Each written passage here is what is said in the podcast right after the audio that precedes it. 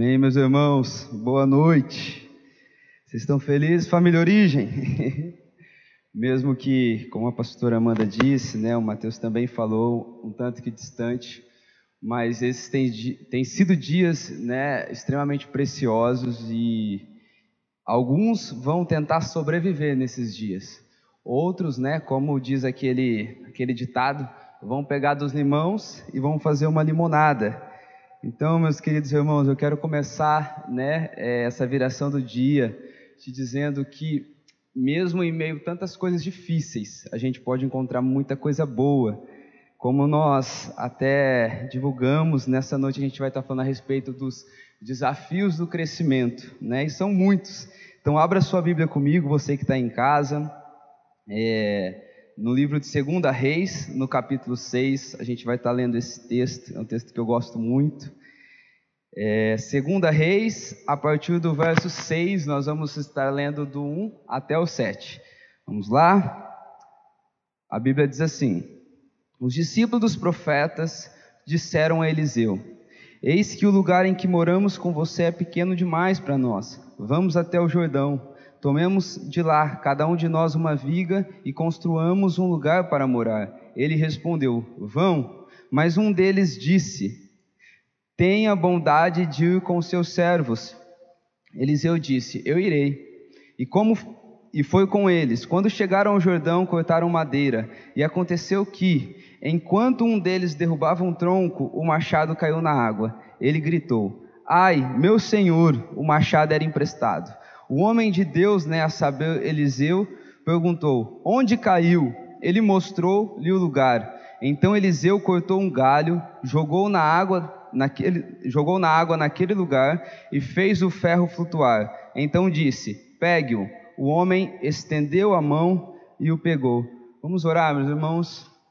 Jesus, eu nessa viração do dia, Pai, a noite está chegando. Eu, eu, eu quero orar para Ti para que o Senhor venha nos iluminar com o espírito de sabedoria e revelação, para que nós possamos avançar no conhecimento do Teu Filho, avançar no conhecimento de Jesus, que o Senhor agora possa invadir os lares das pessoas que estão acompanhando conosco, que o Senhor possa invadir as famílias, Pai. Nós sabemos que uma das grandes dificuldades, Pai, desse culto online é a distração dentro da nossa casa, mas eu queria te pedir nesse momento para que o Senhor proporcionasse ao nosso coração, Pai, um tempo de paz, Pai, um tempo de gozo, para que nós possamos nos fartar, Pai, de um banquete celestial. Eu oro, Jesus, para que o Senhor venha trazer os seus oráculos a nós aqui nessa noite, mas também uma aplicação pessoal, Deus.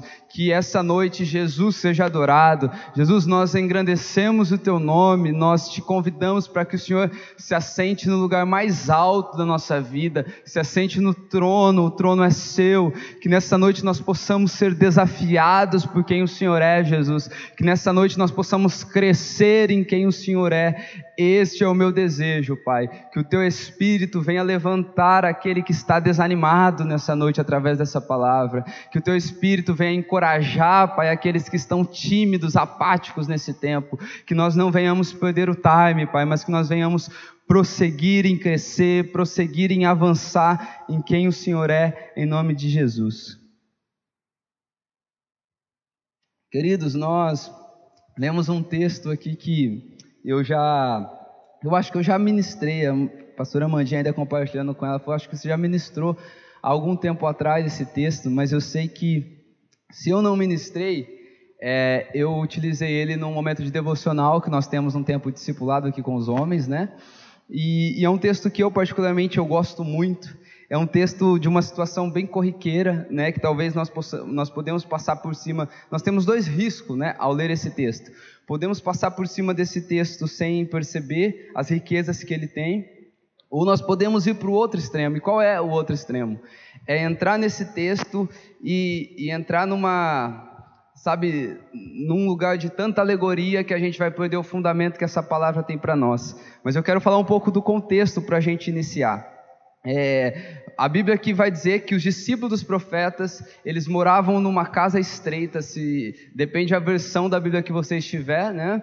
É, vai estar escrito que os filhos dos profetas, enfim, eram aqueles que andavam ali junto com os profetas. Naquele tempo, diz que havia uma escola que era conhecida como a escola dos profetas, né? Samuel possivelmente foi o seu fundador. A gente vai ver em 1 Samuel no capítulo 18, ali no verso 19 e 20, quando Davi ele está fugindo de Saul, então ele corre lá para Ramá, aonde a Bíblia vai dizer que Samuel liderava alguns profetas ali.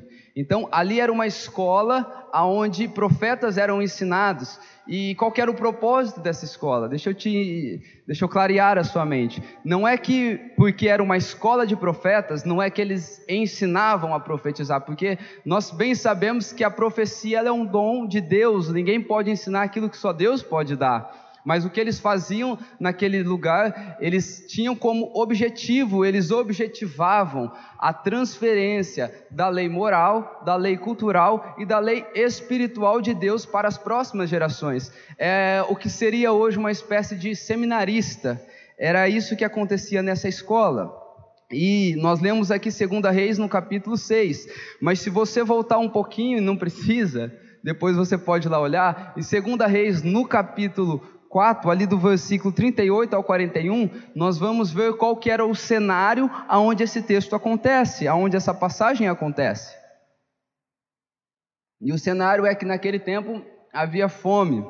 A Bíblia chega a dizer aqui onde eu acho que você já leu ou já ouviu falar a respeito da famosa morte na panela, né? Me lembro ainda anos atrás, o pastor amigo ministrando e todo eloquente dizendo de morte na panela, nunca mais me esqueci. Mas é, vai dizer que havia fome ali em Gilgal, havia fome em Samaria, mas era um período de fome.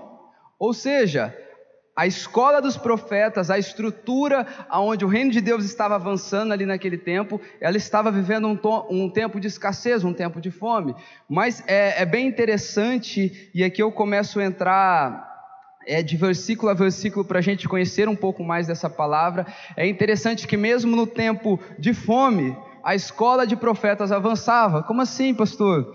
Queridos, nós começamos lendo aqui que está escrito assim: Eis que o lugar que moramos com você é pequeno demais para nós. É, eu acho que eu e você vamos concordar em algo. Com certeza aquela casa não encolheu. E se aquela casa não encolheu e o lugar era estreito e pequeno demais, é porque a, aquela estrutura, os profetas, aqueles homens que estavam naquela escola para serem discipulados, para aprender, eles estavam avançando. Então estava crescendo do lado de dentro e a casa do lado de fora se tornou pequena. E eu acho que esse é um desafio que eu e você nós sempre iremos passar. Né? Qual é o desafio? É, chega um momento na nossa vida que é, a necessidade né, de avançar começa a bater na nossa porta. Eu não sei se acontece sempre com você, mas comigo acontece sempre. Nós temos uma necessidade de avançar. Você pode perceber que você vai, se gradua, faz uma faculdade, Aí você agora quer um, um, bom emprego, então agora você entra num bom emprego, uma porta se abre aonde você tem graduação, mas passa pouquinho tempo, você já deseja agora, sabe, é avançar, crescer, ter uma promoção dentro da empresa. Você deseja casar, você vai lá, você casa, mas chega um tempo que você deseja ter um filho, e daqui a pouco você vai ser um avô. E no reino de Deus também bate em nós a necessidade de crescimento. E é, e é interessante você entender algo. Às vezes nós vamos conversar com algumas pessoas e elas dizem: Poxa, eu estou bem, faz tempo que eu estou permanecendo. Eu, eu fico um pouco desconfiado quando eu não vejo as pessoas evoluindo e crescendo, porque, queridos, no reino de Deus não existe ficar eu parado. No reino de Deus nós estamos sempre avançando. Ou você está avançando, ou você está num marasmo, num lugar de atrofia espiritual. Porque permanecer em Deus é permanecer obediente, avançando na voz que tem falado ao nosso coração. Então, isso é permanecer. Esse é o lugar. Eu, eu gosto de uma frase do pastor Cote que ele vai dizer assim: o desconforto, às vezes, é sinal que você cresceu e não cabe mais ali. Então, preste atenção nesse ciclo. Primeiro, você vai passar por um lugar que você vai ter um desconforto. Por que desconforto? Porque o teu coração ele deseja avançar. Depois você vai sentir com esse desejo a necessidade. E logo após essa necessidade, então surgem os desafios do crescimento. E essa noite é a respeito desses desafios que eu quero falar. Eu li para você na nova Almeida atualizada, né? Aqui na igreja a gente usa mais ela, a NAA, e aqui está dizendo que a casa ficou pequena demais. Mas na Almeida corrigida fiel, vai estar dizendo que a casa ficou estreita. E eu acredito que essa palavra estreita ela é uma boa sinalização, porque o caminho para o crescimento, a expansão, a maturidade sempre vai ser por uma via muito estreita que não vai permitir que a gente carregue qualquer tipo de bagagem. É um caminho mesmo estreito. E é interessante que dentro de todo esse processo ali no verso 2, eles é, identificaram que eles precisavam avançar, eles identificaram que a casa estava pequena, que eles precisavam crescer, e agora, a partir do verso 2, eles começam a dar alguns passos, porque, queridos, é, eu sei que muitos de nós, e às vezes eu vejo isso na minha vida, sabe, a gente vai protelando algumas mudanças necessárias. Então a gente sabe que precisa mudar, a gente fala, não, eu vou deixar para a semana que vem, é aquela velha história da dieta, né? Chega na sexta-feira e fala, não, mas dieta não começa na sexta-feira, dieta começa na segunda. Só que daí na segunda o irmão abençoado te liga e fala que no almoço vai ter um churrascão na casa dele. Então você vai dizer agora que você vai começar na terça-feira. A gente sempre vai protelando as mudanças necessárias, mas o que eu quero te dizer é que não adianta detectar o problema, não adianta conhecer a palavra. Nós precisamos colocar em prática aquilo que nós detectamos. Ou você vai viver num lugar onde, de fato, você vai ver os seus músculos, a sua estrutura espiritual ministerial atrofiando, ou você vai estar num lugar avançando. Queridos, identificou, dê o passo mais rápido possível, porque se tem uma coisa que realmente importa para nós, é como nós estamos diante do nosso Deus. E no verso 2 vai dizer, ah, o primeiro passo que eles tomam no verso 2, eles vão dizer assim, ó, vamos ao Jordão. E eu quando eu ouço a respeito do Rio Jordão, é, há duas impressões que vêm bem, bem forte no meu espírito a respeito da palavra.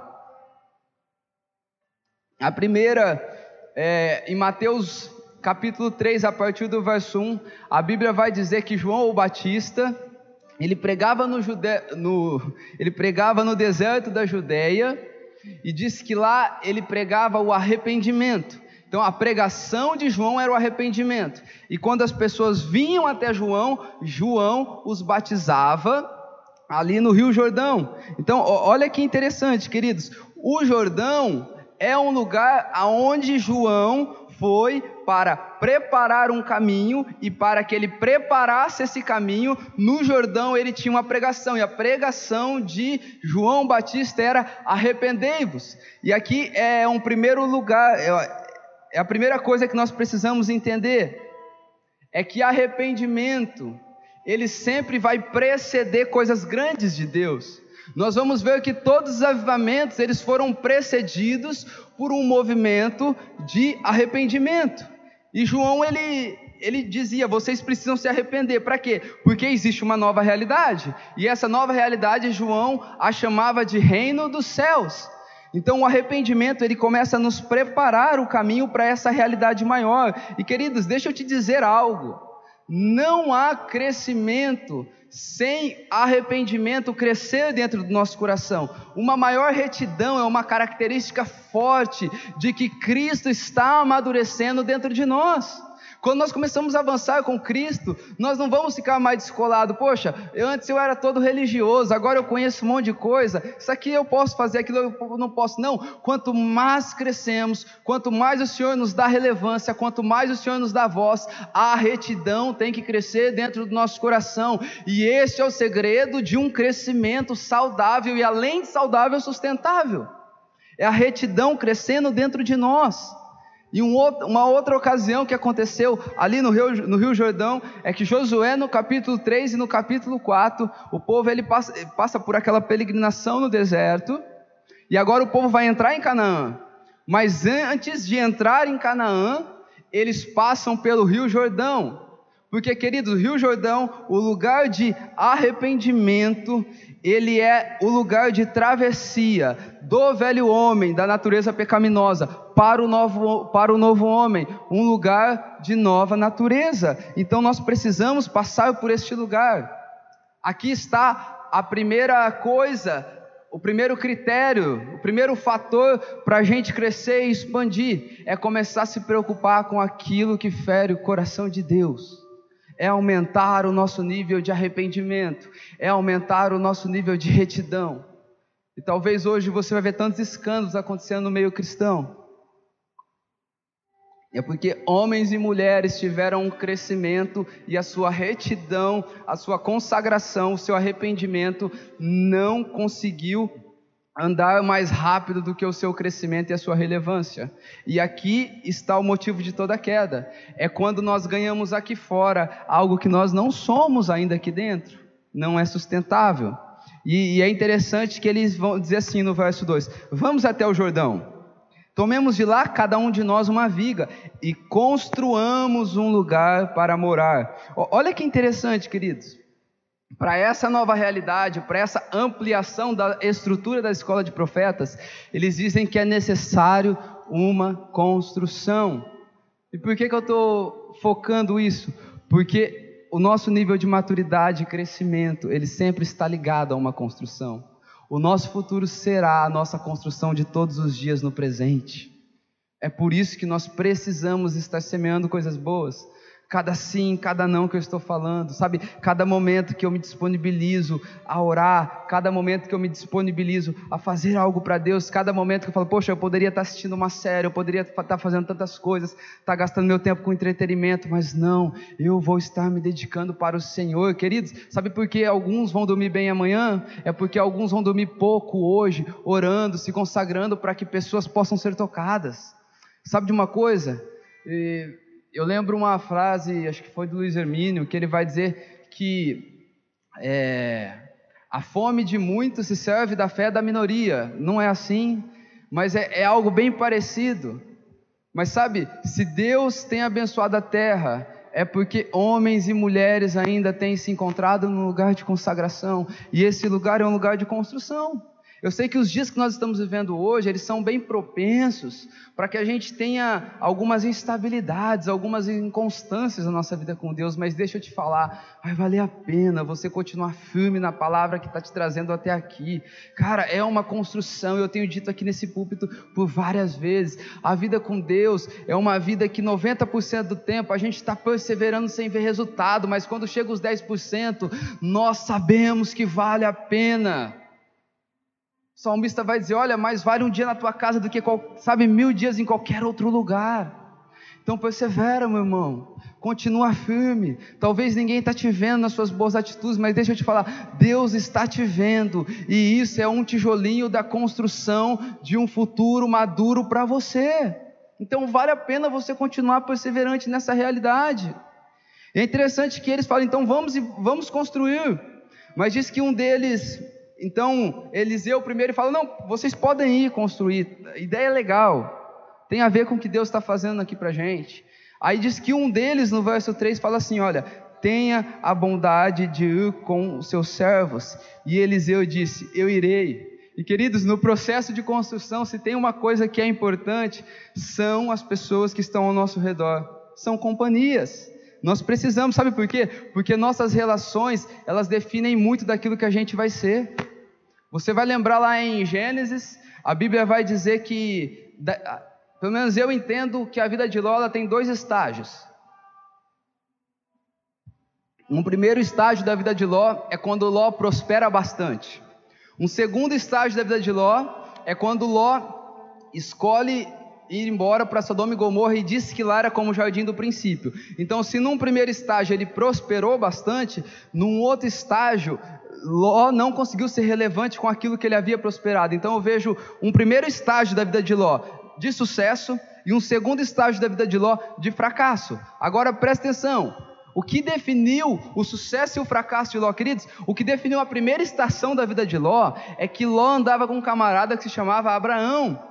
E a Bíblia diz que Abraão era um homem tão abençoado que é, Ló andou com ele e Ló se tornou, sabe, extremamente abençoado a tal ponto que as riquezas deles multiplicaram tanto, que os pastores de ovelha deles começaram, sabe, brigar entre eles. Então, o primeiro estágio da vida de Ló é porque Ló se cercou de uma pessoa abençoada. E nós precisamos entender que nós precisamos sim, nesses dias, de pessoas que já viveram o que a gente está vivendo ao nosso lado, queridos. Isso vai, isso não é atalho, isso é subir na, sabe, no pescoço de gigantes para ver mais longe, onde você não conseguiria ver com seu pezinho no chão. Sabe, eu não estou dizendo aqui que você deve terceirizar o seu relacionamento com Deus, mas você também não pode subestimar a vontade, a capacidade de Deus em utilizar pessoas para poder te repreender e polir um pouco mais a sua vida. É isso que eu estou te dizendo. Nós vamos ser o resultado das pessoas que estão à nossa volta. Não tem como. É por isso que, pastor, e, e, e como acontece a evangelização mundial? Não, calma. A evangelização mundial, sabe quando acontece? Quando Cristo está tão grande aqui fora que você se torna um modelador cultural e não alguém que é soma dos fatores exteriores. Mas enquanto você não se torna alguém que influencia, você precisa estar tá dentro dos passos do Senhor, sendo abençoado por pessoas que te amam, sabe, sendo ministrado por pessoas que querem você bem com Cristo. Então, companhia é extremamente necessária. E hoje eu posso dizer, eu tenho amigos que eu tenho certeza que foi o Senhor quem me deu, pessoas que estão. Eu já disse aqui nesse púlpito que eu acho que para mim desviar eu vou ter que enganar um monte de gente. Um monte de gente. Porque muita gente vai fazer eu prestar conta se um dia eu começar a desviar os meus caminhos. É por isso que é tão importante pessoas que nos desafiam perto de nós. E no verso 4 e 5 desse texto vai dizer que e foi com eles então Eliseu, né? Quando chegaram ao Jordão, aqui tem dois fatores que eles fizeram a respeito daquilo que seria matéria-prima para ampliação daquela casa. Vai dizer que eles cortaram madeira e depois vai dizer: aconteceu que enquanto derrubavam troncos, então eles cortavam madeira e derrubavam troncos. Então, queridos, o, o primeiro, o primeiro passo com a matéria-prima para que houvesse uma expansão daquilo que eles viviam foi cortar madeira e derrubar troncos. E eu gosto muito do texto de Jeremias 1,10 que vai dizer assim: Veja, hoje eu o constituo sobre as nações e sobre os reinos. Aí ele vai dizer assim, ó para arrancar e derrubar, destruir e arruinar, e também para edificar e plantar. Ou seja, foram quatro atitudes de Deus só para derrubar e duas atitudes de Deus para construir. Porque, queridos, acredite numa coisa: para avançarmos para um lugar de crescimento, Deus tem muito mais trabalho para quebrar os padrões de pensamento, a, a maneira de enxergar as coisas do passado, do que para construir as novas realidades do futuro. Muitos de nós não avançamos porque a gente, sabe, nós não. Nós temos medo do futuro. A gente não consegue se relacionar com aquilo que é novo. E você vai ver que a primeira coisa aqui para eles começarem a lidar com essa matéria-prima foi cortar troncos e derrubar árvores. Então nós precisamos entender isso, que Deus tem muito para destruir dentro de nós. Deus tem muita coisa para fazer em nós antes de começar a fazer através de nós. Então, sabe, é, o que será um grande inimigo do nosso avanço é quando nós pegamos as nossas velhas experiências e fazemos das nossas experiências quase doutrinas de vida e nos baseamos no passado para avançar para o presente. Sabe de uma coisa? É bem verdade que o que vivemos até hoje foi importantíssimo para chegar aqui, mas sabe, Deus tem novas realidades. Sabe de uma coisa? Tem judeus que esperam Cristo vir até hoje a primeira vinda, por quê? Porque eles estavam com o olho, eles estavam com a perspectiva terrena olhando para Cristo. Então, quando nós temos uma perspectiva terrena, não deixamos Deus quebrar o que está dentro de nós, nós corremos o risco de ficar esperando aquilo que já chegou faz muito tempo. É por isso que Deus precisa quebrar as nossas perspectivas. E é interessante que ele fala com Jeremias e entenda, entenda bem como Deus faz primeiro em nós para depois fazer a partir de nós. É, o contexto da chamada de Jeremias é, é um contexto muito, é, muito desafiador. A Bíblia vai dizer que Jeremias ele foi levado para o cativeiro babilônico junto com alguns nobres, né? Foram levados para a Babilônia no cativeiro e diz que quando ele é chamado, eles estão nesse cativeiro. E é interessante que, se você for estudar um pouco o tempo de Jeremias, embora Jeremias cresceu numa boa família onde ele foi instruído a respeito da palavra, diz que no tempo de Jeremias reinava ali duas coisas: reinava a idolatria, eles idolatravam demais, né? E o que reinava ali também na vida deles era eles estavam fazendo poste ídolos se misturando com outros povos. Então havia uma apostasia, uma idolatria no tempo de Jeremias. E, e, você vê o que Deus está fazendo aqui, porque olha que interessante. Jeremias, no capítulo 1, verso 4 e 5, que é um pouco acima disso que nós lemos, Deus vai dizer assim para Jeremias: Antes de você ser formado, eu já te conhecia. Antes de nascer, eu te consagrei a profeta das nações. Aí no verso 6, Jeremias vai dizer assim: Ó, eu não sei falar, não passo de uma criança. Aí a partir do verso 7 eu quero ler com você, diz assim, ó: "Mas o Senhor me disse: Não diga, não passo de uma criança, porque a todo a quem eu enviar, você irá, e tudo que eu lhe ordenar, você fará. Não tenha medo de ninguém, porque eu estou com você para livrá-lo, diz o Senhor. Depois o Senhor estendeu a mão, tocou a minha boca, e o Senhor me disse: Eis que ponho as minhas palavras em suas bocas. Queridos, olha que interessante, nós estamos falando de Deus primeiro derrubar para depois edificar. Primeiro Deus começa a olhar para a vida de Jeremias e dizer: Jeremias, não importa se o teu nascimento você nasceu de um aborto. Por quê? Porque antes de você ser formado eu te conhecia. Jeremias, não importa se você foi muito desejado na sua infância, porque antes de você nascer eu já te consagrei profeta às nações. Depois ele vai dizer: Jeremias, não diga que você é uma criança, porque por onde você ir, eu vou enviar, eu vou tocar a sua boca, eu vou te dizer onde você vai, eu vou colocar diante de você as pessoas certas. Sabe o que Deus estava fazendo aqui com Jeremias? Primeira coisa, Deus estava arrancando as limitações da criação que ele teve. Segunda coisa, Deus estava arrancando de Jeremias as limitações de capacidade que ele tinha, para poder depois plantar e edificar. E queridos, se nós não permitirmos Deus tocar em nós, tirar os sofismas, as filosofias de vida que nós temos, nós nunca estaremos prontos para que Deus possa plantar e edificar dentro de nós, e consequentemente não seremos instrumento de edificação e de plantio e de semeadura nessa terra. É por isso que Deus precisa primeiro fazer em nós. E sabe, nessa noite eu oro ao Senhor aí na sua casa, os que estão aqui como equipe com a gente. Eu oro para que o Senhor nos toque e que o Senhor mexa em nós, em coisas que nós não estamos deixando Ele mexer e que está nos atrapalhando, afetando no propósito eterno que Deus tem a respeito da nossa vida. Sabe, eu oro para que o Espírito Santo te toque, ele te mostre o que é que está sendo inimigo do propósito dele na sua vida, o que é que você está resistindo para que ele não arranque. Eu não sei se foi uma infância muito triste, uma gravidez indesejada. Eu não sei se é porque você olha para você e você não se vê com capacidade para exercer coisas que Deus pôs no teu coração. Deixa eu te falar, é o que Deus falou para ele. Antes de você nascer te conhecia, antes de você ser formado, eu já te consagrei. Ei, não diga que você você é uma criança, não diga que você não pode. Ei, eu estou arrancando, eu estou destruindo, eu estou tirando toda a erva daninha, porque eu quero plantar e edificar coisas lindas e maravilhosas na sua vida. É a palavra que o Senhor tem para nós nesses dias, mas primeiro vai precisar doer um pouco. Aí um pouco para baixo vai dizer que agora eles estão lá no meio desse projeto, arrancando tronco, derrubando árvore, e diz que, mesmo eles tentando fazer algo para Deus da maneira certa, aconteceu ali um, um contratempo. Porque, queridos, é, a gente tem falado, né? Eu ministrei nessas duas, duas últimas semanas a respeito disso, a bênção da aprovação. Mas nós, Deus não coloca uma redoma de vidro sobre os seus filhos. E tenho dito por quê. Deus não coloca porque são as adversidades que estão nos preparando para que nós nos tornemos a imagem e semelhança do nosso Deus.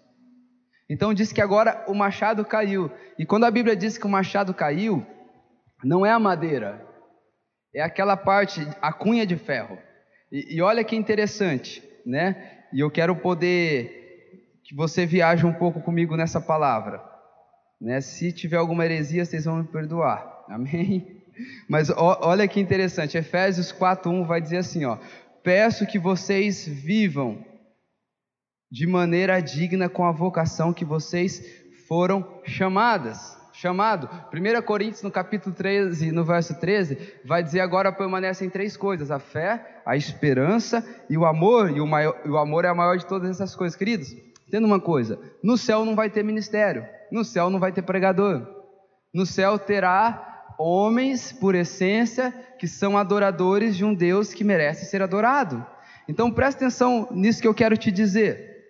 Tudo aquilo, e eu digo unção, eu digo capacitação, tudo aquilo que o Senhor tem te dado nesses dias é algo que nós prestaremos conta. Hoje é uma benção na sua vida, amanhã servirá de juízo. Então olha que interessante, quando cai aquele a, a cunha do, do machado, ele dá um grito, era emprestado. E eu sei que eu e você temos coisas que nós temos certeza que elas são emprestadas de Deus na nossa vida. Nós sabemos que talvez o talento, o dom que Deus te deu, a relevância que Deus te deu, é, a unção que Deus te deu, você sabe que não vem de você. Às vezes a gente brinca com o nosso pastor Jordan, né? A gente tem aquela brincadeira que eu nem sei se ele gosta, mas a gente brinca. Dizendo que se ele cantar parabéns, Deus vem. Pode cantar parabéns para você que vai ter unção de Deus, porque é, tem algo muito forte ali através da vida dele. E você vê que ele não se esforça para fazer aquilo. Quantas pessoas hoje sentam, passam ali dias ali querendo escrever uma música? Aí o pastorzão vai lá, senta, escreve a música e, e vai. É algo de Deus. É algo que Deus deu na vida dele é algo que vem totalmente, é dependente de Deus para isso acontecer. A unção que vem é totalmente de Deus. Então, a madeira do machado, ela vai representar a nossa vida.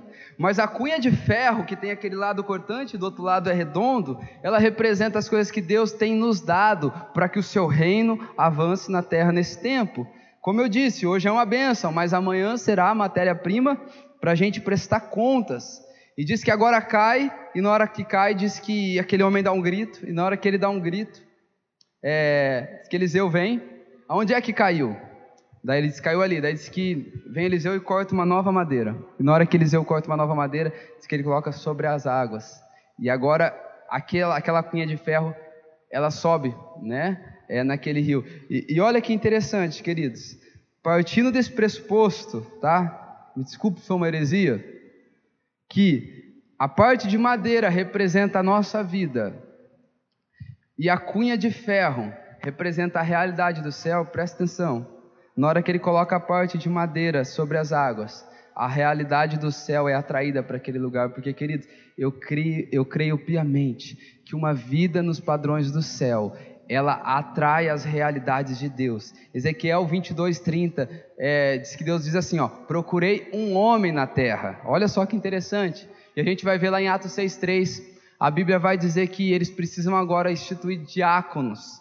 E diz que havia critérios para eles instituírem diáconos. Eram homens de boa reputação, homens cheios do espírito e homens cheios de sabedoria. Ou seja, esse padrão de vida atraiu a unção de Deus para o diaconato. Vocês percebem que existe um padrão? Mas, pastor, me disseram que para mim ter relevância e viver os sonhos de Deus, eu preciso ter uma câmera e ir para o YouTube. Não. Você precisa colocar a sua vida nos moldes de Deus, queridos. Que a tua vida nos moldes de Deus, ela vai atrair as realidades do céu, os propósitos do céu, os caminhos do céu. Então você não vive correndo atrás de fazer aquilo que Deus quer que você faz. Você se comporta da maneira correta e se comportar da maneira correta vai atrair a realidade de Deus. E a realidade de Deus é a capacitação para você fazer tudo aquilo que você nunca faria sem Deus. E os caminhos de Deus são assim para nós. É interessante que Samuel, no 1 Samuel 16, a Bíblia vai dizer assim, lá no verso 13, não precisa abrir. Samuel pegou, Samuel pegou o chifre de azeite e ungiu a Davi no meio dos seus irmãos. E daquele dia em diante, o Espírito do Senhor se apossou de Davi. Então Samuel se levantou e foi para Ramá. E, e olha que interessante, queridos falando a respeito dessa passagem no Salmo 89, 20, está escrito assim: Encontrei a Davi, meu servo, e com o santo óleo ungi. Agora é interessante que Paulo, pregando a igre... a... lá na cidade da Antioquia, ele vai dizer assim, falando a respeito de Salmos 89: Achei Davi, homem segundo o coração de Deus, que fará toda a minha vontade. Lembra que nós falamos de Ezequiel 22 que Deus procura Agora nós estamos vendo aqui Deus dizendo: Achei Davi, um homem segundo o meu coração. Por quê? Porque ele fará toda a minha vontade. Então, pastor, estar no padrão de Deus para atrair a realidade do céu é ter uma vida é, perfeita? Não. É você ter um coração que deseja viver a vontade de Deus, porque para todos aqueles que têm um coração que deseja viver a vontade de Deus, Deus derrama uma graça, e essa graça se chama capacitação para retidão, capacitação para uma caminhada irrepreensível, capacitação para executar o que o Senhor está colocando nas nossas mãos. Aqui nós estamos vendo um machado perfeito. Davi era esse essa parte de madeira perfeita, e agora ele atraiu Samuel até a sua casa. E agora Samuel vem e traz o um encaixe perfeito. E queridos, que, que adianta um pedaço de pau batendo numa árvore? Não vai cortar, e tem muitos, muitos filhos de Deus nesse tempo que estão machucados. Sabe por que estão machucados?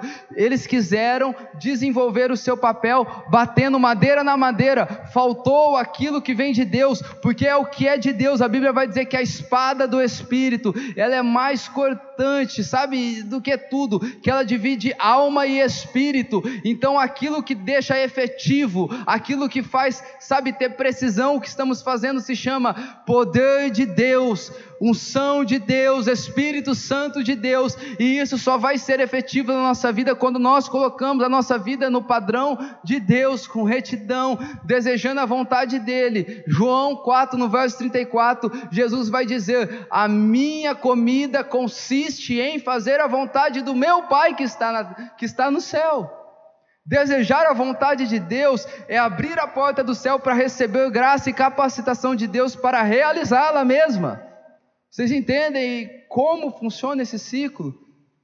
A gente não precisa, sabe, querer aparecer. Nós precisamos amar a vontade de Deus. E isso vai atrair a realidade do céu. Como eu creio nessa realidade que eu estou te falando, meu irmão. E agora no verso 7, vai dizer então que, aqui no 6, que então a cunha do machado, né, ela flutua. E no verso 7 vai dizer então que aquele homem disse, ou melhor, aquele homem que deixou o machado pegar, ele estendeu as suas mãos e pegou o machado. E, e olha que interessante, aqui nós estamos fechando esse assunto. Olha só, o assunto começou dizendo que a casa estava estreita, mas terminou dizendo que o homem que estendeu as mãos. Queridos, Deus não vai aumentar a casa se ele não estender e esticar aquilo que está aqui dentro de nós, aquilo que faz parte de nós. Só há expansão na casa se houver um esticar de Deus aqui dentro. Só uma expansão na estrutura, só uma expansão na relevância, só uma expansão no nosso crescimento pessoal, se antes esticar o que está aqui dentro de nós. E nós precisamos entender isso. E partindo para o final dessa mensagem, é, abram comigo lá no no livro de Êxodo, é, o segundo, é a segunda carta de Moisés, né, o segundo texto de Moisés lá do Pentateuco, Êxodo capítulo 4. Êxodo capítulo 4, a partir do verso 2. Diz assim: Então o Senhor perguntou a Moisés: O que é isso que você tem na mão? Ele respondeu: Um bordão. Então lhe disse: Jogue-o no chão. Ele jogou no chão e o bordão virou uma serpente, e Moisés fugia dela. Mas o Senhor disse a Moisés: Estenda, olha aqui, queridos, estenda a mão e pegue-a pela cauda. Ele estendeu a mão, pegou pela cauda, e ela se transformou num bordão. Queridos, o bordão, se você não sabe, na King James atualizada, vai estar escrito como um cajado. O bordão é um cajado. E é interessante que aqui o contexto dessa história é que Deus está enviando Moisés para que vá falar com Faraó, para que Faraó liberte todo o povo hebreu do Egito, para que eles possam ir numa caminhada até a terra prometida. E agora Deus está tendo um tempo aqui com Moisés. Porque lembra, antes de uma expansão exterior, existe um esticar interior. Então ele está tendo um tempo a sós com Moisés. E diz que ele olha, Moisés, o que é que você tem na sua mão? É, é, um cajado. E queridos, o cajado, você vai ver que quando Deus se apresenta para Moisés, Moisés estava cuidando das ovelhas do seu sogro Jetro. Então o cajado representa o, o objeto que Jetro, o objeto que Moisés tinha para o seu trabalho ministerial. Então ele diz: o que é que você tem na sua mão? É como se ele dissesse: a ferramenta da qual eu trabalho para o Senhor. Aí ele diz assim: olha, agora pegue o seu cajado e jogue no chão. E disse que na hora que ele jogou, queridos, se transformou em serpente. Olha que interessante. É quando Deus está querendo nos expandir e nós temos tudo de maneira bem natural, e Deus fala assim: olha, jogue no chão. E jogar no chão aqui representa, deixe as coisas realmente, realmente fugirem do seu controle. Então, sabe quando as coisas começam a fugir do nosso controle? E a gente olha e vai dizer que Moisés quis correr, porque era Deus transicionando Moisés de uma vida racional, Deus transicionando Moisés de uma vida natural para uma vida onde o controle já não estava mais na mão de Moisés. E queridos, para crescer, precisa acontecer isso na sua vida. O controle precisa sair da sua mão. Os meios já não podem ser aquilo que você é perito. Não, não. Os meios de Deus sempre nos surpreendem. E pastor, então por que Deus faz tão difícil? É porque, queridos, Deus não quer sócio, Deus quer filhos que dependam dele na jornada. Então diz que agora ele quis correr. E na caminhada para amadurecer, a gente sempre vai ter medo. Deixa eu te falar algo. Em diversas vezes da minha vida eu tive medo de fazer o que Deus falava comigo mas foi as coisas que pareciam mais sem noção, foram as coisas que me deram mais medo, foram as coisas que mais prosperaram e viraram as chaves da minha vida. Querido, deixa eu te falar uma coisa. Deus nos colocou nas regiões celestiais, aonde Ele já depositou todas as bênçãos espirituais os meios que Deus faz, a matéria-prima que Deus usa, não vem aqui dessa terra. Se você está esperando alguém abrir uma super porta, um pastor te dar uma super oportunidade, alguém te ligar do nada e dizer, é, você ganhou na Mega Sena aí, deixa eu te falar, esses não são os meios de Deus. Os meios de Deus sempre vêm da onde a gente não espera. Deixa eu te falar, dinheiro naturalmente você precisa trabalhar para ter, mas com Jesus dinheiro sai da boca do peixe. Água você precisa ir lá ter um contrato com o Semar e abrir a torneira mas com Deus água sai da rocha. Os meios de Deus são inexplicáveis. Deus é sempre alguém que está nos surpreendendo. Eu sei que no processo de crescimento as coisas saem da nossa mão e realmente dá um pavor, mas deixa eu te falar, acredita não no que está acontecendo, mas acredita quem está do teu lado em todo o processo de crescimento. Creia que Deus pode fazer isso na sua vida, e essa é a fé que eu creio. Aí diz que Deus fala para Moisés: Olha que interessante, cai e vira serpente. Diz que na hora que virou serpente, queridos, Moisés teve a mesma atitude que eu teria.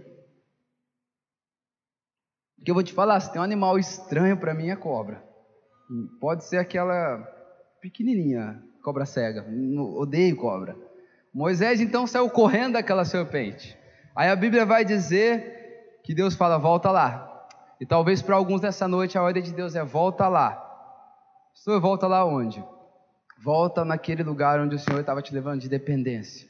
E porque era um lugar de dependência, a tua cultura oriental disse que você tem que ser prudente, que você tem que guardar dinheiro, que você tem que fazer um monte de coisas que são boas, mas não devem estar na frente da vontade de Deus. Você naufragou aquele projeto. Volta lá. Aí ele vai dizer: estende as suas mãos. Lembra? Estende as suas mãos e pega o machado novamente. Porque, deixa eu repetir: todo expandir exterior ele vai vir depois de um esticar interior. Volta lá, pega aquela serpente. E diz que agora ele estendeu as suas mãos.